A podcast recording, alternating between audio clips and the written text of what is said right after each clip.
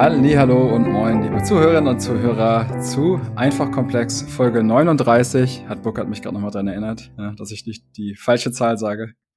Und heute zum Thema Node-RED Teil 2 von 2. Also, habt ihr Teil 1 noch nicht gehört, wäre die Empfehlung, da nochmal reinzuhören. Ansonsten bleibt auch einfach dran. Heute wird es ein technischer. Burkhard hat sich das mal ähm, genauer angesehen, was Node-RED so kann, oder? Burkhard? Moin Burkhard übrigens erstmal. Ja, ja, wir machen die komische Begrüßung wieder. Moin Gerrit.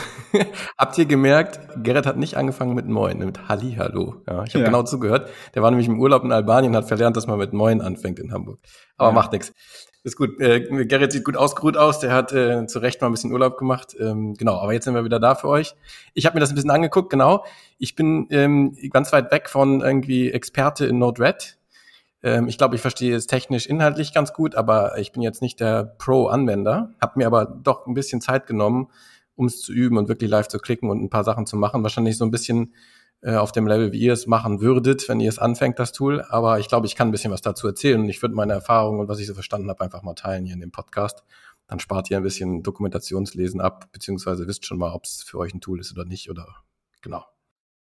Sehr, sehr cool. Ähm, ich glaube, das ist extrem hilfreich. Ich würde noch mal ganz kurz äh, den Überblick geben, was wir dann quasi letzte Woche äh, besprochen haben, ja, falls ihr jetzt doch nicht mehr zurückspringt. Also wir haben gesagt, was ist Node-RED? Das ist quasi Flow-basiert, Event, Event-basiert. Burkhard hast du dann eingeworfen, ähm, eine, eine Low-Code-Plattform, ähm, um, tatsächlich Dinge zu automatisieren, aber auch ähm, Dinge auszulesen, zum Beispiel Sensorik ähm, dann auch zu visualisieren. Wir haben ein bisschen darüber gesprochen, wo es herkommt, vom Nick O'Leary als, als Hauptentwickler der quasi als Mitarbeiter von IBM so ein bisschen in seiner Freizeit, ja, in seiner bezahlten Freizeit besser gesagt, ähm, darauf gekommen ist, das, das zu entwickeln und äh, dann auch als Open Source äh, Produkt zur Verfügung zu stellen. Er freut sich extremer Beliebtheit. Also Node-RED ist in ganz vielen anderen Tools auch mit eingebaut, häufig als so ein Connectivity Layer oder als äh, eine Engine, um schnell prototypisch Dinge mal umzusetzen und auszuprobieren. Also zum Beispiel äh, bei AT&T, dem, ich glaube, das ist ein amerikanischer Mobilfunkprovider, im das Einsatz. Ist richtig, ja. Das ist wie die Telekom, glaube ich. Bei uns die Telekom ist AT&T. Äh, ja. Äh, der USA-Konzern. Also keine kleine Firma. ne? ja. ja, nee, keine kleine Firma. Genau, und die andere ähm, kleine Firma oder nicht so kleine Firma, die das auch häufig einsetzt, ist Siemens in seinen Produkten Mendix oder auch, auch Mainz oder so. Aber darüber hinaus gibt es sicherlich noch ganz, ganz, ganz viele andere. Und die nennen das dann auch nicht Node-RED, weil sie es gar nicht müssen. Es ist ein Open-Source-Tool, sondern manchmal heißt es dann auch einfach irgendwas mit Red, also Flow Red oder so. Es wird dann umgetauft, ja. ja. Gerrit, ich habe sogar, als ich, als ich jetzt durchgegangen bin, dann nochmal viel Dokumentation und Material gelesen habe zu Node-RED, sogar auf der Node-RED-Webseite selber gefunden, die Einbauanleitung in andere Anwendungen. Ja. Also Node-RED preist sich quasi an, wie kann ich das Ding irgendwie bei mir verbauen. So. Also es ist echt gewollt und überhaupt kein Problem. Ja. Und vermutlich äh, der, der Einsatzzweck dafür ist dann häufig dieses Prototyping, oder? Also mal schnell äh, Dinge ausprobieren zu können, ähm, verbinden zu können, ähm, schnell einfach Resultate erzielen zu können. Ne? Mhm. Also ich glaube, ganz oft, wenn wir mit Hardware zu tun haben, wird's genutzt. Ja. Also mal, also auch so, mit so PLCs oder SPS, ne, wenn ich, wenn ich die anbinden will und dann Daten mal schnell visualisieren möchte. Oder irgendwas, also so eine minimale Automatisierungstechnik, die etwas ähm, high-leveliger ist jetzt als die Steuerung selber. Ja. Da, da wird es, glaube ich, viel eingesetzt. Ja, genau. So, und das letzte, was wir dann äh, noch angesprochen haben, war quasi die Installation. So, also hm, kann sich jeder und jeder einfach mal auf seinen Laptop ziehen, vermutlich äh, als Excel verfügbar für eine Windows-Kiste. Ähm, Tick anspruchsvoller auf jeden Fall, wenn man eine Docker-Engine zur Verfügung hat ähm, einfach irgendwie, was meinst du mit irgendeinem Docker-Befehl, Docker-Run? Äh, ja, das, damit würde ich heute anfangen, genau. Also. Genau, da, daran wollte ich gerade den Übergang machen. Und dann haben ja, wir gesagt, okay, cool. so, äh, das ist, das ist Node-RED, ähm, das ist, ist quasi so Daten und Fakten darüber. So installiert man sich das Ganze auch total einfach. Und jetzt haben wir uns das installiert, beziehungsweise Burkhardt. Und ähm, wir steigen mal ein in das, was das Tool jetzt eigentlich macht, wie es das macht, äh, was es besonders gut kann, wo es eventuell auch hakt ähm, und ja, alles, was uns sonst so wichtig erscheint. Ne? Genau. Bockert, wie fangen wir an? Ja, ich, fang, ich fange sogar an mit, ich habe es noch nicht installiert. Ähm, ich möchte mich, ähm, also damit möchte ich nochmal anfangen. Es ist nämlich auch so cool, weil es halt Docker-basiert ist. Ja, und ich, ich würde sagen, das ist auch the, the way to do. Ähm, ähm, also holt euch quasi auf dem Windows, Mac oder Linux. Das ist ja überall zur Verfügung, die Docker-Engine. Gibt es drei Millionen Anleitungen im Internet für die Betriebssysteme, wie ich das krieg. Und dann ist es da. Und dann habe ich im Prinzip zwei, ich wir hatten, glaube ich, schon mal eine Folge über Docker, aber ich habe zwei wichtige Befehle. Ich habe den Docker-Befehl und das Docker Compose. Docker Compose brauche ich nur, wenn ich mit mehreren Containern gleichzeitig spiele, wenn ich die orchestriere. Hier, das Node-RED kommt als ein einziger Container daher, deswegen brauche ich keinen Docker Compose, kann man streichen. Es reicht der Docker-Befehl. Und was ich brauche, ist der sogenannte Docker Run-Befehl. Was macht der Docker Run-Befehl? Ist, wenn der im Prinzip, also unsere, unsere Container, hat ja mal gesagt, die werden ja quasi als Images gelagert, gespeichert. Ja, und so ein Image ist quasi vollgefüllt mit dem Inhalt, nämlich mit dieser Node-RED-Anwendung in diesem Fall. Und wenn ich jetzt, äh, wenn ich jetzt die Node-RED-Anwendung starte, dann erstelle ich einen sogenannten Container aus dem Image, also so eine Instanz aus dieser festen, aus diesem festen Image-Dings. So, ja. Und ähm, das ist durch die Docker-Technologie und durch die Art, wie, wie Node-RED es gemacht hat, so einfach, dass ich noch nicht mal, also ich brauche wirklich nur dieses, diesen Docker, diese Grundinstallation von Docker. Und dann schreibe ich in Docker Run. Und jetzt kann ich quasi, muss ich ganz zum Schluss muss ich das Image nennen. Das Image heißt Node-RED slash Node-RED. Das kann ich einfach wirklich so hinschreiben. Die Kommandozahl ist übrigens auch im Web überall gepostet natürlich. So, jetzt kann man sich fragen, und dann startet das irgendwie. Jetzt kann man sich fragen, wie geht das überhaupt? Jetzt, das ist Docker Magic. Also Docker, wenn man ihm einfach einen Namen gibt und der damit nichts anfangen kann, und das lokal, also auf dem Rechner, wo ich es ausführen möchte, das machen wir hier heute, ich mache es hier auf meinem Laptop, wenn er das Image noch nie gesehen hat, dann guckt er im Repository. Es gibt nämlich für Docker das Docker Hub Repository, das Public Repository. Das ist so ein bisschen wie Open Source Content, Open Source Images. Wir haben ja Open Source Quellcode bei GitHub und es gibt halt Open Source Images bei Docker Hub. Ja. GitHub, Docker Hub. Ja. Das eine ist für die Quellen, das andere für die Images. Ja. Und wenn du das einfach eingeben, dann lädt er das, wenn ihr es noch nicht äh, vorher gehabt habt, live runter, aus dem Netz und für das aus. Ja. Und alles ist schick. Ja. Ich muss zwei Sachen machen, und das empfehlen sie auch.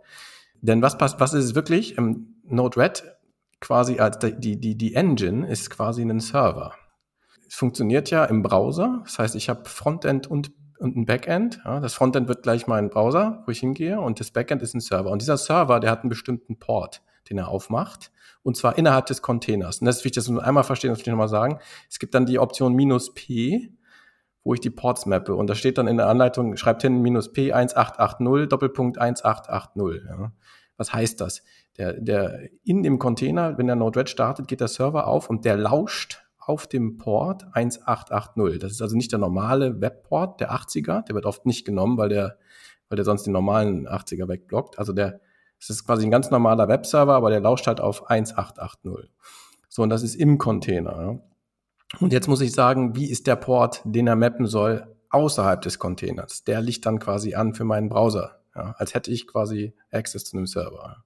Und das mache ich mit diesem Mapping. Da kann ich sagen, minus P 1880 auf 1880, dann mappe ich quasi den innenliegenden Port genau auf den außenliegenden Port. Ich könnte auch sagen, minus P 1881 auf 1880, dann muss ich in meinem Browser 1881 eingeben. Ja, das ist der außenliegende Port. Das ist das sogenannte Port Mapping. Das ist wichtig, das einmal verstanden haben, bevor wir loslegen. Und das zweite Wichtige ist, was ist mit den Daten?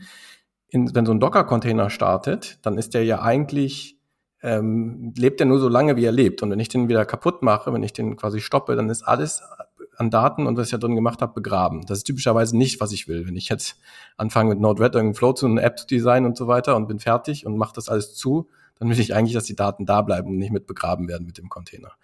Wenn man das möchte, dann kann man quasi ein sogenanntes Volume mounten, so sagt man das in, in, im Docker. Und das ist so ähnlich wie der Port. Also hier gehe ich auch quasi den Weg nach draußen. Also die, die Daten, die eigentlich innerhalb des Containers erzeugt werden, die kann ich quasi außerhalb in meinem Betriebssystem festhalten. Ja.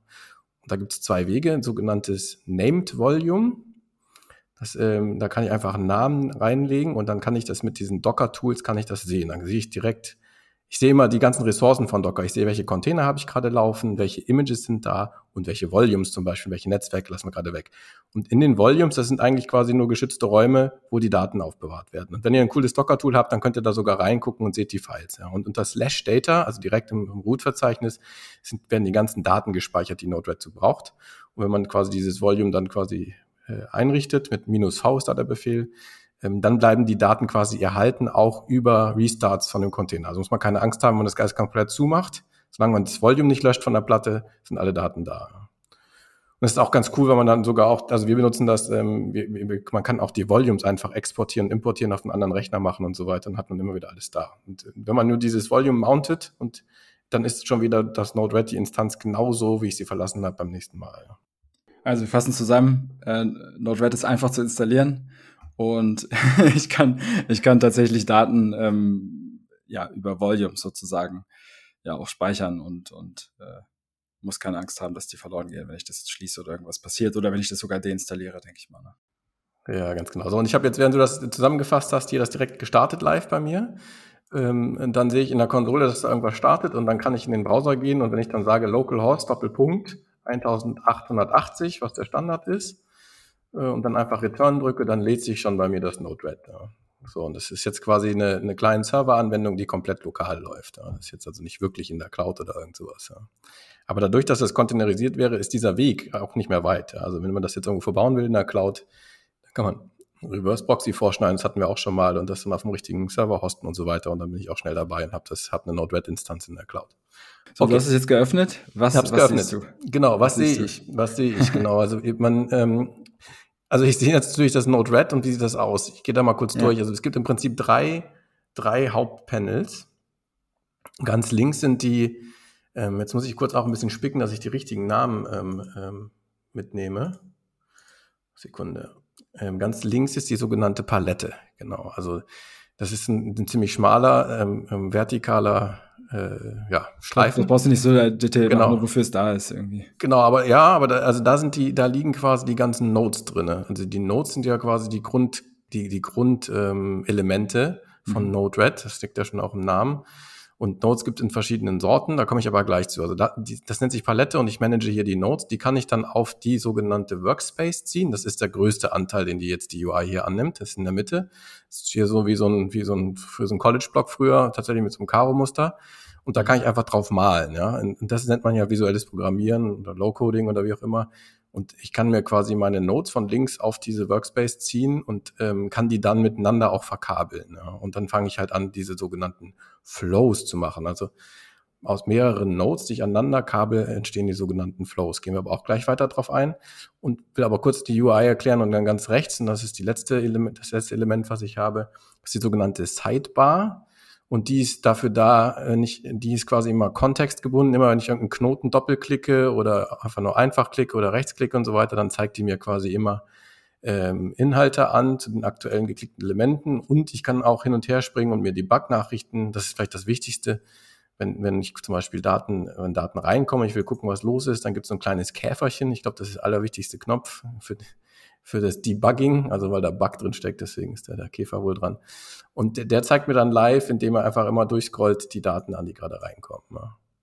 Und zwar mhm. nur, wenn ich einen sogenannten Debug-Knoten draufgezogen habe. Ja, genau. So, das ist erstmal so grob die, die Übersicht, was so los ist, ja. Kannst du mal so einen typischen Flow vielleicht mal ganz kurz beschreiben, wie der aussehen könnte? Aus was für, also du hast ja das Beispiel äh, Sensor auslesen, ähm, und äh, visualisieren gesagt. Wie viele Notes, also dass man das mal, dass man ein Gefühl kriegt, wie viele Ja, Notes ich würde sogar sagen, also wenn man, wenn man anfängt, also was ich, was ich heute gemacht habe, ich habe erstmal geübt, wenn man anfängt, ähm, dann ist hier die Frage, wie kriege ich überhaupt von irgendwo wie Daten rein oder irgend sowas? Mhm. Ähm, da gibt's den sogenannten, es gibt so ein paar Kernnodes, die sind wichtig. So, und es gibt den Inject-Node, heißt der. Den habe ich genommen. Und der injiziert quasi ein neues Event. Das ist so, so eine Art ähm, ja, Startknoten oder irgend sowas. Ja. Denn wir haben ja gesagt, es ist eventgetrieben. Ich muss also irgendwie erstmal so irgendeine Nachricht und die Nachrichten sind Messages, muss ich auch nochmal fest, das ist wichtig. In Node-RED habe ich die Knoten und ich habe es Event getrieben und mit dem Inject-Node kann ich, eine, kann ich ein Event generieren, eine sogenannte Message. Und die Message ist tatsächlich ein JSON-Objekt. Das haben wir auch schon in, in Tiefe besprochen in vielen Folgen. Ist immer alles JSON. Ja. Punkt. Ja. In Node-RED die, die Nachrichten, die zwischen den Knoten innerhalb der Flows sich bewegen, oder im Kreis oder wie auch immer, alles JSON. Ne? Wie und immer geformt. Und im Prinzip ist eigentlich, wir können das runterbrennen, Ziel und Dreh- und Angelpunkt von so einem Node-RED ist, ich kriege mir irgendwoher ein initiales Event. Sei es vom REST-Server, sei es vom MQTT-Server, sei es durch so einen Inject-Knoten, der quasi im Intervall jede Sekunde irgendwie einen, einen Date macht oder eine Random Number oder irgend sowas. Ja. Mhm. Das kriege ich mir her, das wird sofort als Java, als JSON-Objekt quasi dargestellt und dann fließt dieses JSON-Objekt von Knoten zu Knoten zu Knoten und kann dann manipuliert, geswitcht werden auf verschiedene, also wie, wie kann man sich vorstellen, wie Gleise, ja. Es gibt Weichen, es kann abbiegen, je nach, je nach Art und Weise, wie es innen drin aussieht und so weiter und so fort, ja. Bis es irgendwann fertig bearbeitet ist und ich mir das, was ich da, äh, ich mir quasi die Daten, die ich so lange geknetet habe, wie ich sie haben will, dann angucken kann. Ja. Wenn ich sie mir angucken kann, will, habe ich quasi den zweiten wichtigen Knoten, der heißt Debug. Der ist auch, also Inject und Debug sind auch gleich die ersten zwei, die oben sind. Inject ist der erste und Debug ist der zweite.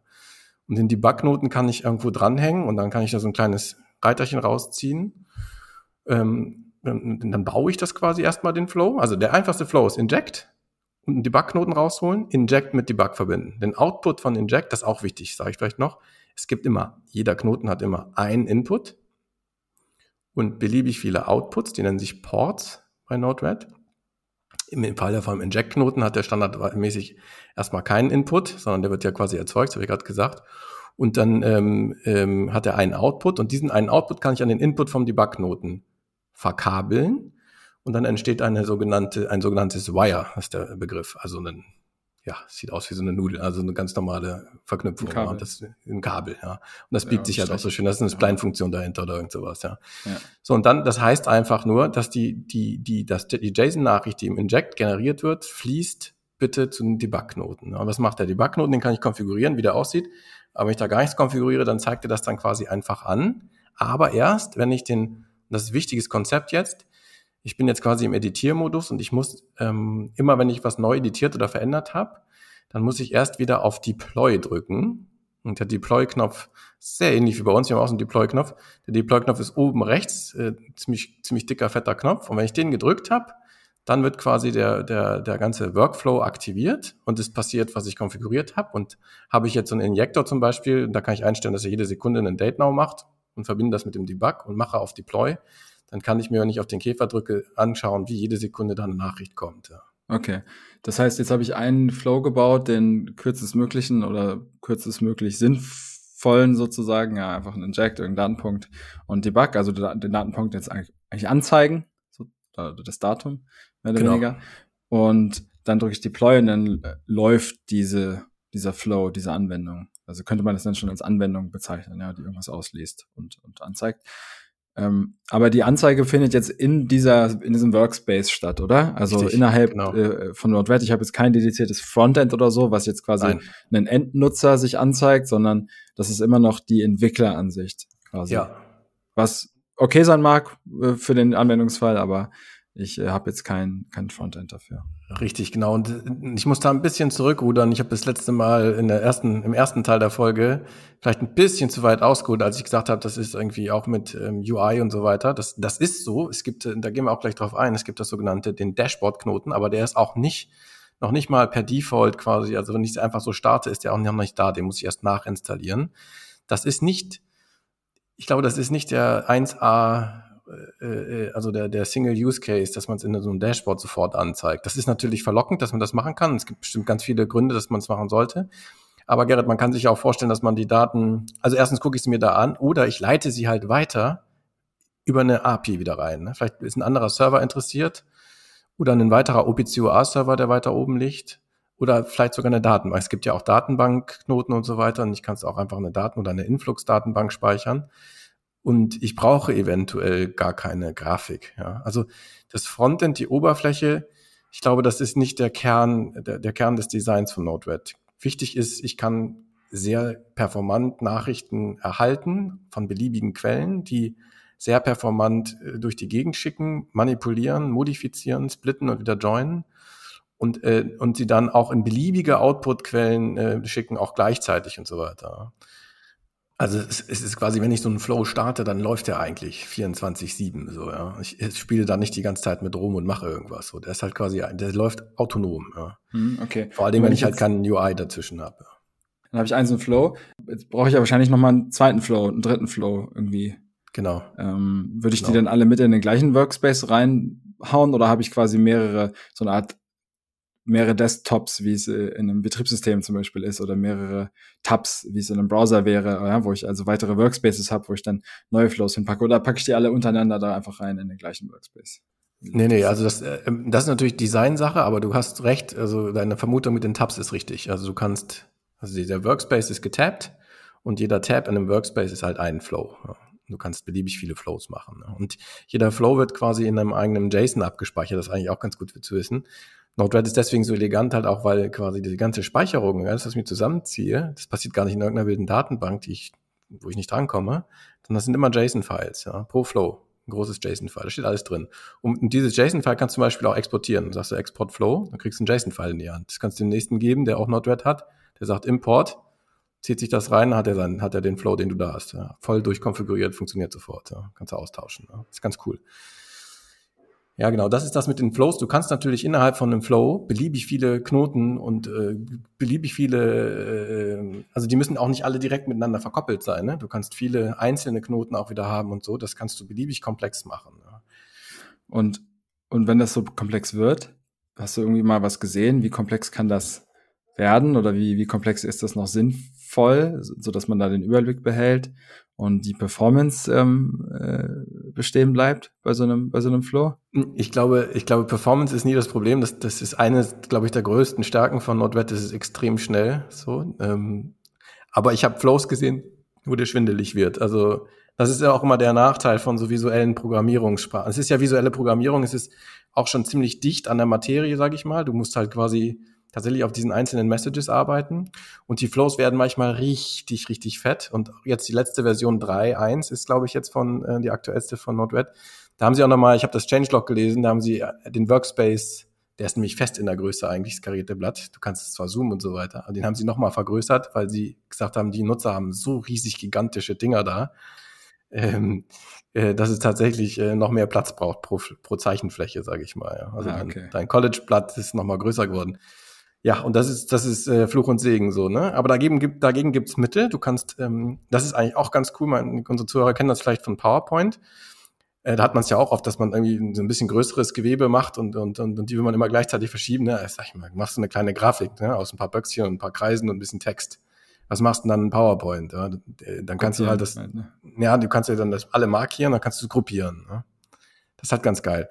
Dann gruppierst du halt viele kleine Elemente, und dann wird es halt quasi ein, ein abstrakteres Element. Das kannst du dann halt auch wieder einzeln anfassen und einen Namen geben oder irgend sowas. Und das Konzept gibt's in Node-RED auch.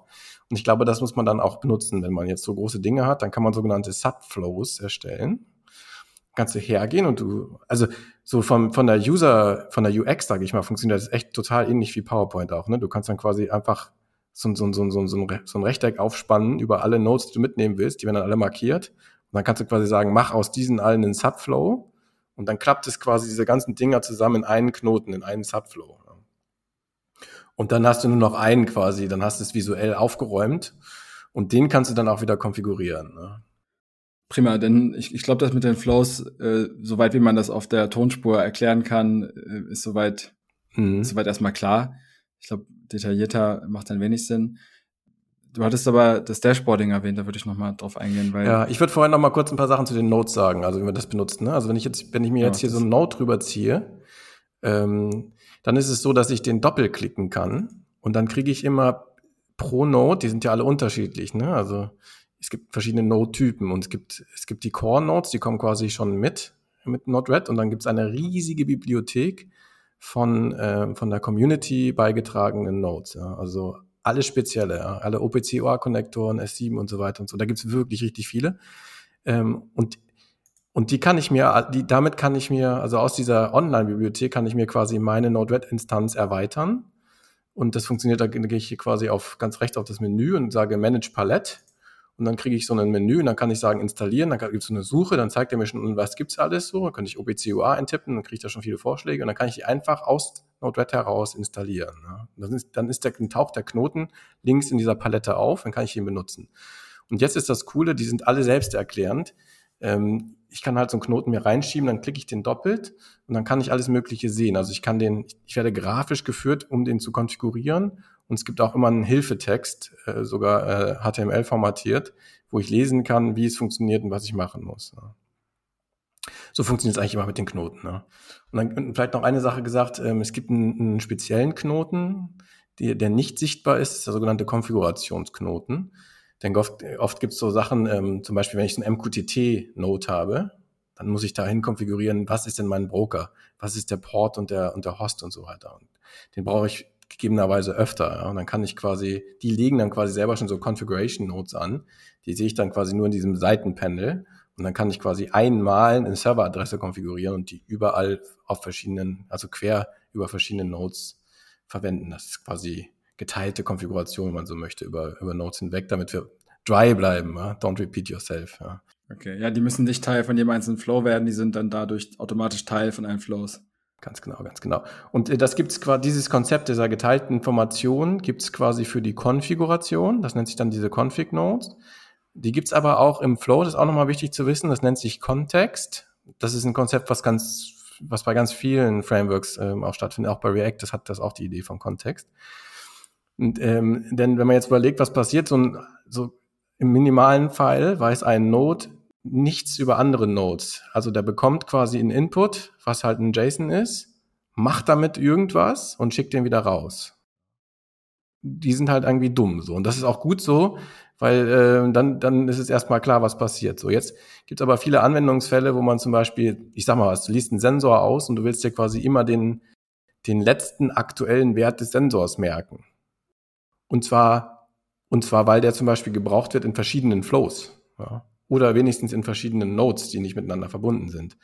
Und dann kannst du dir sowas in einen sogenannten Kontext speichern und der Kontext ist quasi so eine Art ja, überliegender Cache, überliegender Speicher mit Key Value, auch wieder JSON. Ja. Da sagst du einfach äh, MySensor1 oder sowas als, als, als Variablename und speicherst diesen Wert da rein.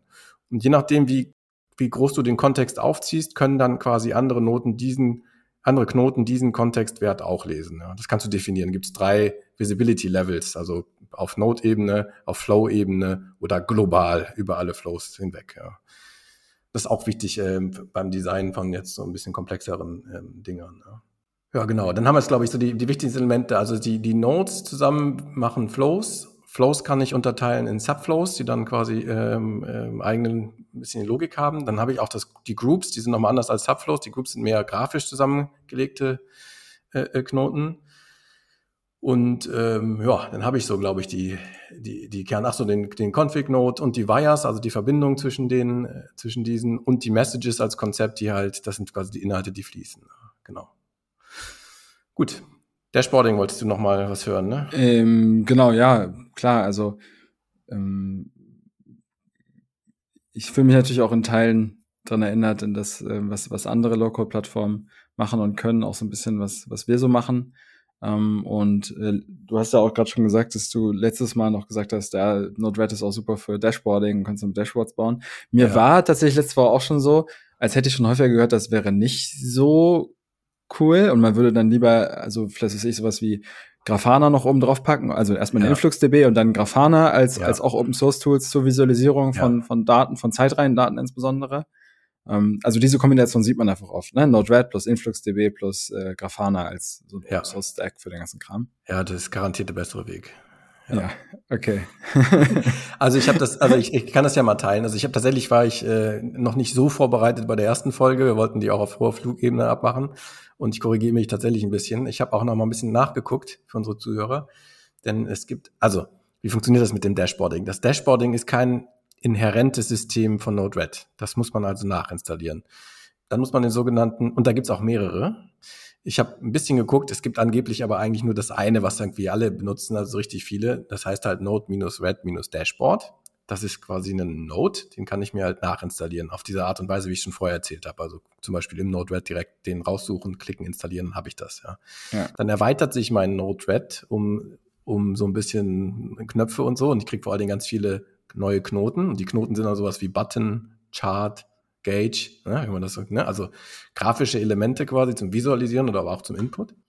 So, jetzt ist aber, jetzt ist aber wichtig, wenn man jetzt in GitHub mal guckt, das kann ja jeder selber machen auch, ähm, bei Node-RED Dashboard, da steht schon dran, Node, this project is based on Angular version 1. As that is not longer maintained, this project should be considered to be on live support. Small patches will be applied on a best basis, on a best can do basis, but there will be no major feature upgrades and underlying security breakages may occur was so viel heißt wie, die haben das mal gebaut, ähm, dieses Node-Dashboard, und das basiert auf einer, auf der ersten Angular-Version. Angular ist ja eins dieser großen Frontends, die haben wir auch schon mal erwähnt, React und Angular und Vue und wie sie alle sind.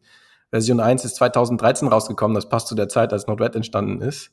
Jetzt mhm. gibt es schon Angular Version 7. Ja, also das ist ja wirklich ein alter Stein. So. Und es, wundert mich ein bisschen, dass ähm, in der Community noch keiner sich die, aber das ist natürlich viel Arbeit, Mühe gemacht hat, da irgendwie das besser zu machen. Aber insofern sind wir sehr limitiert, was erstens die Features angeht von dem, von dem, von dem Dashboarding und auch also alles, was responsive Design ist und, und wirklich adjustieren von den Widgets auf, auf bestimmte Sachen oder irgendwelche detaillierten Konfigurationen, das ist alles schon ziemlich hakelig zu tun. So. Okay, also das kann man gut. machen für so ein minimales Dashboard.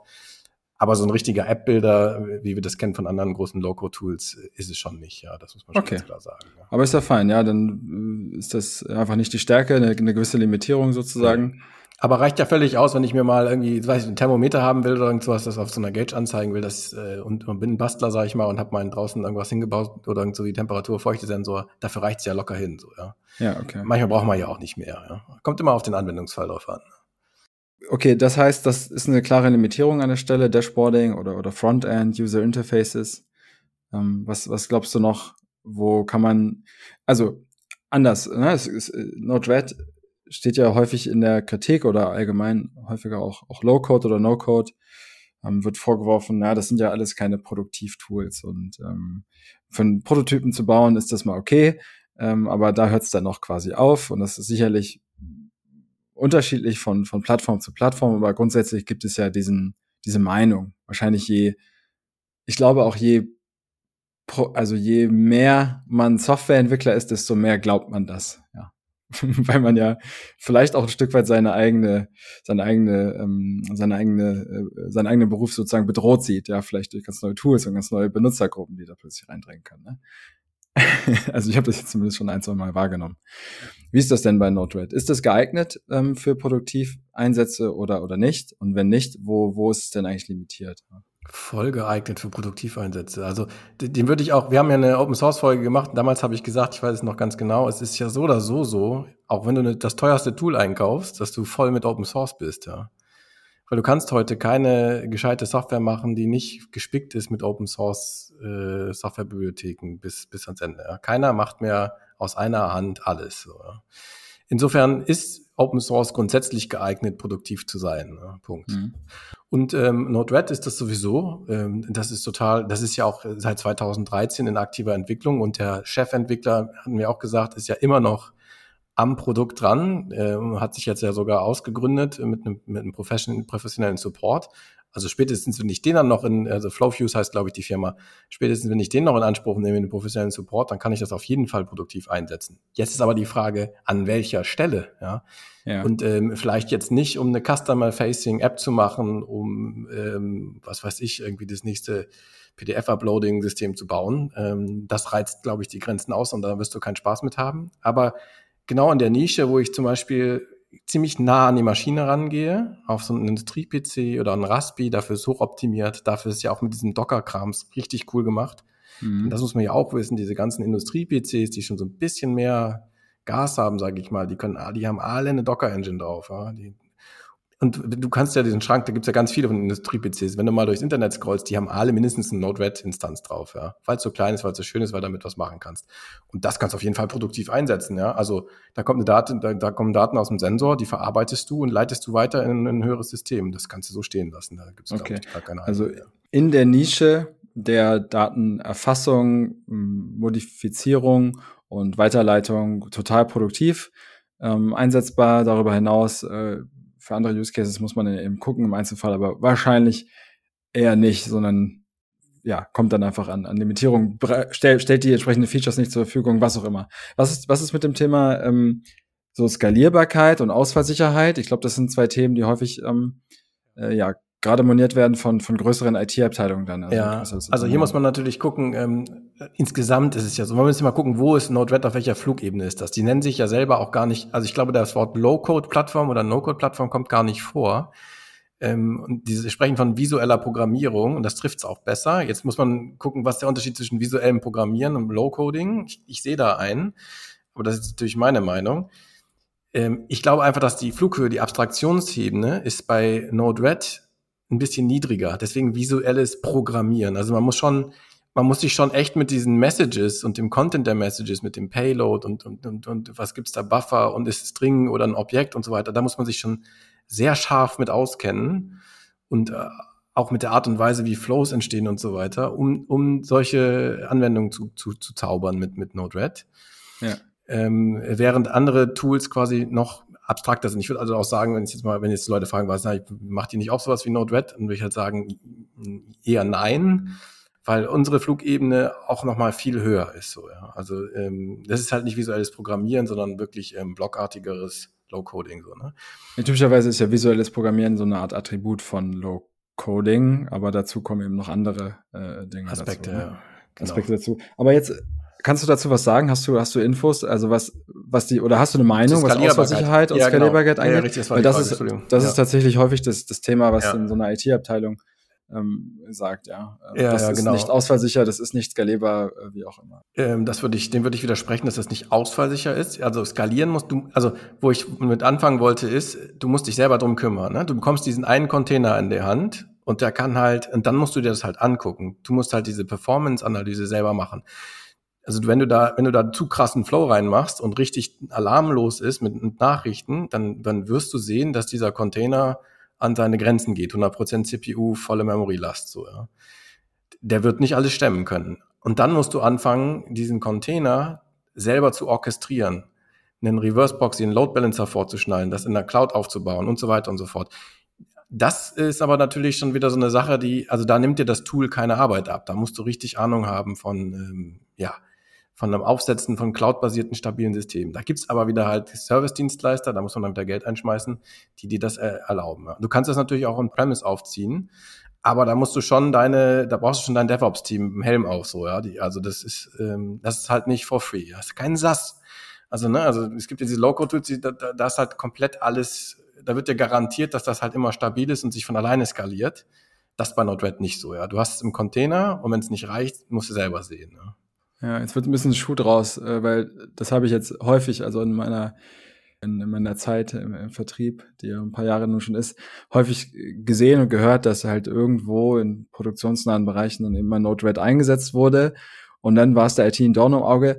Ja, gerade aus dem Grund, weil es dann eben nicht in dieser Form aufgesetzt wurde wahrscheinlich, ne? sondern genau. da wurde dann eben auf irgendeinem äh, PC, der da in der Produktion rumsteht, auf irgendeiner naja, genau. Kiste also, im, mal Node drauf geschmissen, da passiert dann diese Na Datenmodifikation und dann wird da wahrscheinlich sehr, sehr viel, also viele andere Systeme verlassen sich dann wahrscheinlich auf diesen einen Flow, auf diesen einen Docker-Container, auf diesen einen PC, der wenn er nochmal abraucht, halt einfach weg ist. Ne? Das ist so das Problem. Dann, ne? Ja, und ich meine, also jetzt, wir müssen es auch nichts vormachen. Also wenn, das ist ja ganz oft so, aber leider im Leben. Ja. Ähm, da gibt's halt eine Anleitung und du kannst halt super easy starten, so wie ich es gerade erzählt habe. Machst halt den Docker-Container auf. Wird gar nicht wundern, dass ganz vielen Firmen genau diese Docker-Run-Zeile irgendwo mal gestartet wurde und dann ähm, mangels besserem Wissens irgendwie das am Leben erhalten wird, wie irgendwie so. Ne? Dabei könntest du, und da sind wir noch nicht am Ende der Stange, so, also das ist ja auch noch nicht gesichert oder irgend sowas, ne? die Docker-Container, die Volumes und so weiter. Also wenn man da jetzt richtig produktiv rangeht, dann müsste man sich auch mal angucken, und da gibt's Mittel und Wege, wie ich diese ganze Docker-Instanzen und, und da die Server, wo sie drauf laufen und so weiter,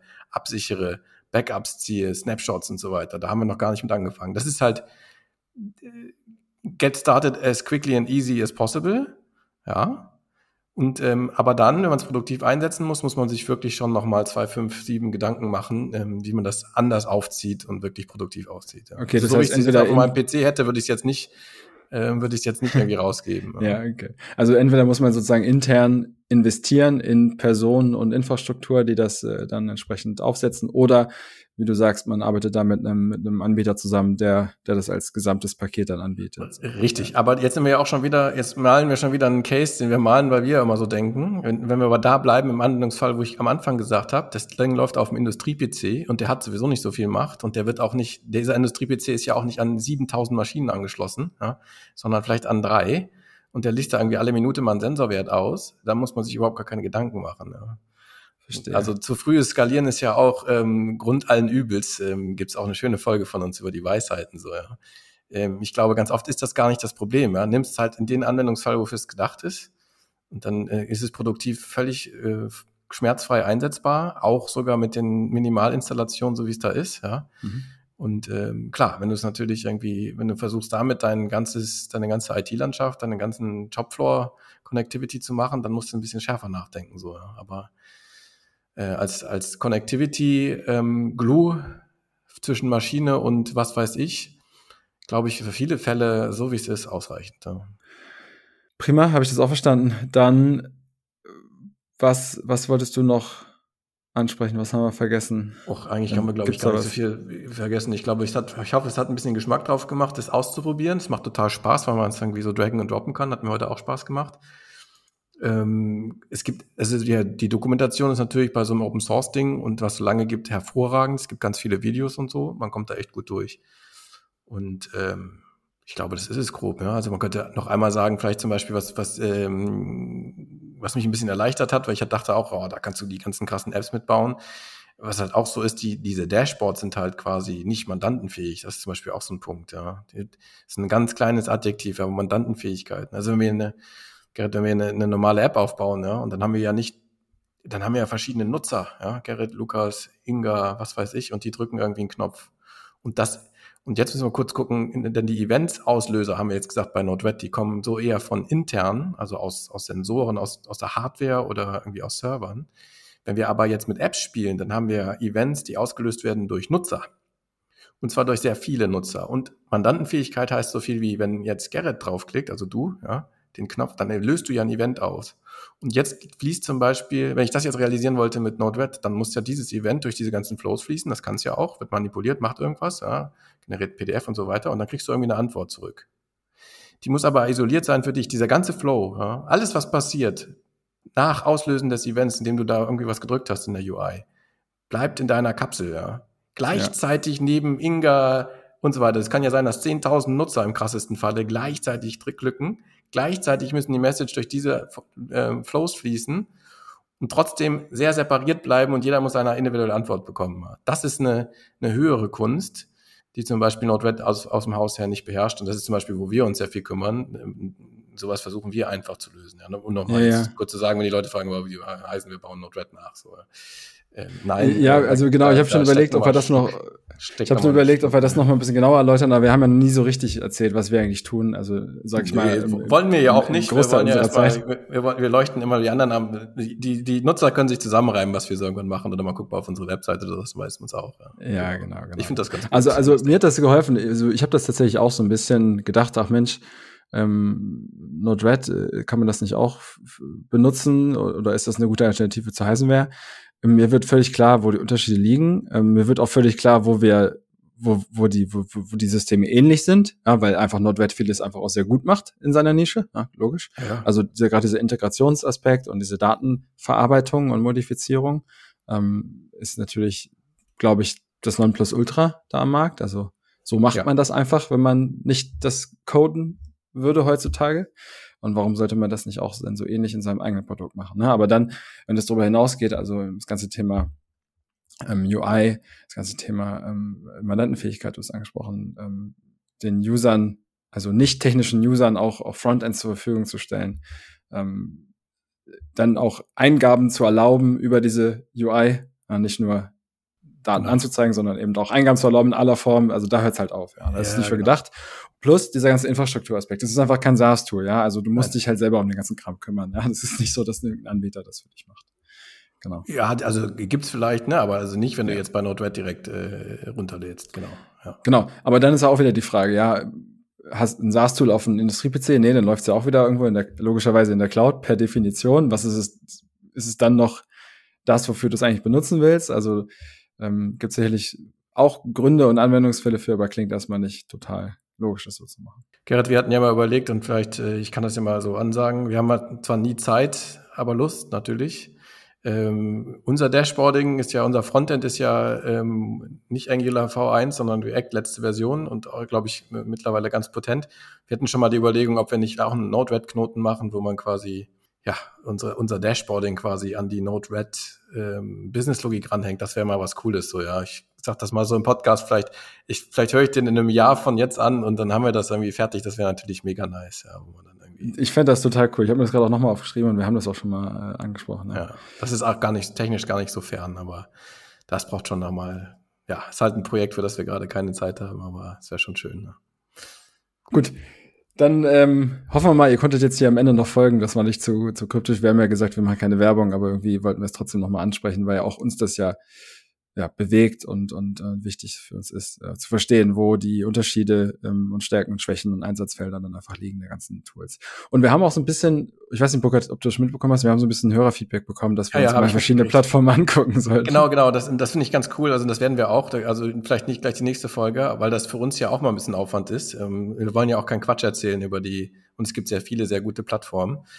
Ähm, aber wir werden das machen, hier und da wieder eine reinstreuen, wo wir meinen, die, die, dieses ähm, mehr als wert irgendwie mal erwähnt zu werden und versuchen das auch ein bisschen zu beleuchten. Ja, immer so von dieser ein bisschen technischen Ecke, wie wir es halt so tun auf der Flugebene, auf der wir natürlich normalerweise unterwegs sind. So, ja, finde ich auch cool. Und wir lernen total viel und finden es einfach auch total wichtig und sinnvoll, das zu tun, ja, damit wir damit man sich selber immer gut einordnen kann und auch mal, wenn man eine Anfrage kriegt, äh, entsprechende Antworten geben kann. So, nee, ähm, hier besser bei der Nische lieber dahin oder irgend sowas. Ja. Ja, in der Form finde ich es auch gut. So, das waren jetzt zwei Folgen No Dread. Mal gucken, was nächste Woche wieder kommt. Wahrscheinlich äh, keine Doppelfolge, so viel steht schon mal fest, weil wir sind ja alle wieder da. Ja, vielen Dank, Mabuka, dass du dir das so genau angesehen hast, das Tool äh, No Dread. Ich glaube, ähm, im Namen aller Zuhörerinnen und Zuhörer äh, kann ich ja Danke sagen, weil ähm, das gibt so einen gewissen, gewissen Wissensvorsprung, wenn man jetzt damit loslegt. Oder vielleicht lässt man es jetzt auch einfach sein. Oder man hat jetzt Lust bekommen, das mal auszuprobieren, wie auch immer. Ihr könnt uns ja darüber mal berichten, ja. Also gerne in unserem Discord oder eben einfach per E-Mail. Dann machen wir für heute Schluss, oder? Ja, wir machen den Sack zu, wie immer. Genau. okay. Alles klar. Ja, dann. Macht's gut, ja. Ja, ich sag Tschüss aus Hamburg. Wie immer. Einfach Komplex wird produziert und präsentiert von Heisenware. Weitere Informationen findest du unter heisenware.com. Vielen Dank fürs Hören dieser Folge und bis nächste Woche. Tschüss aus Hamburg.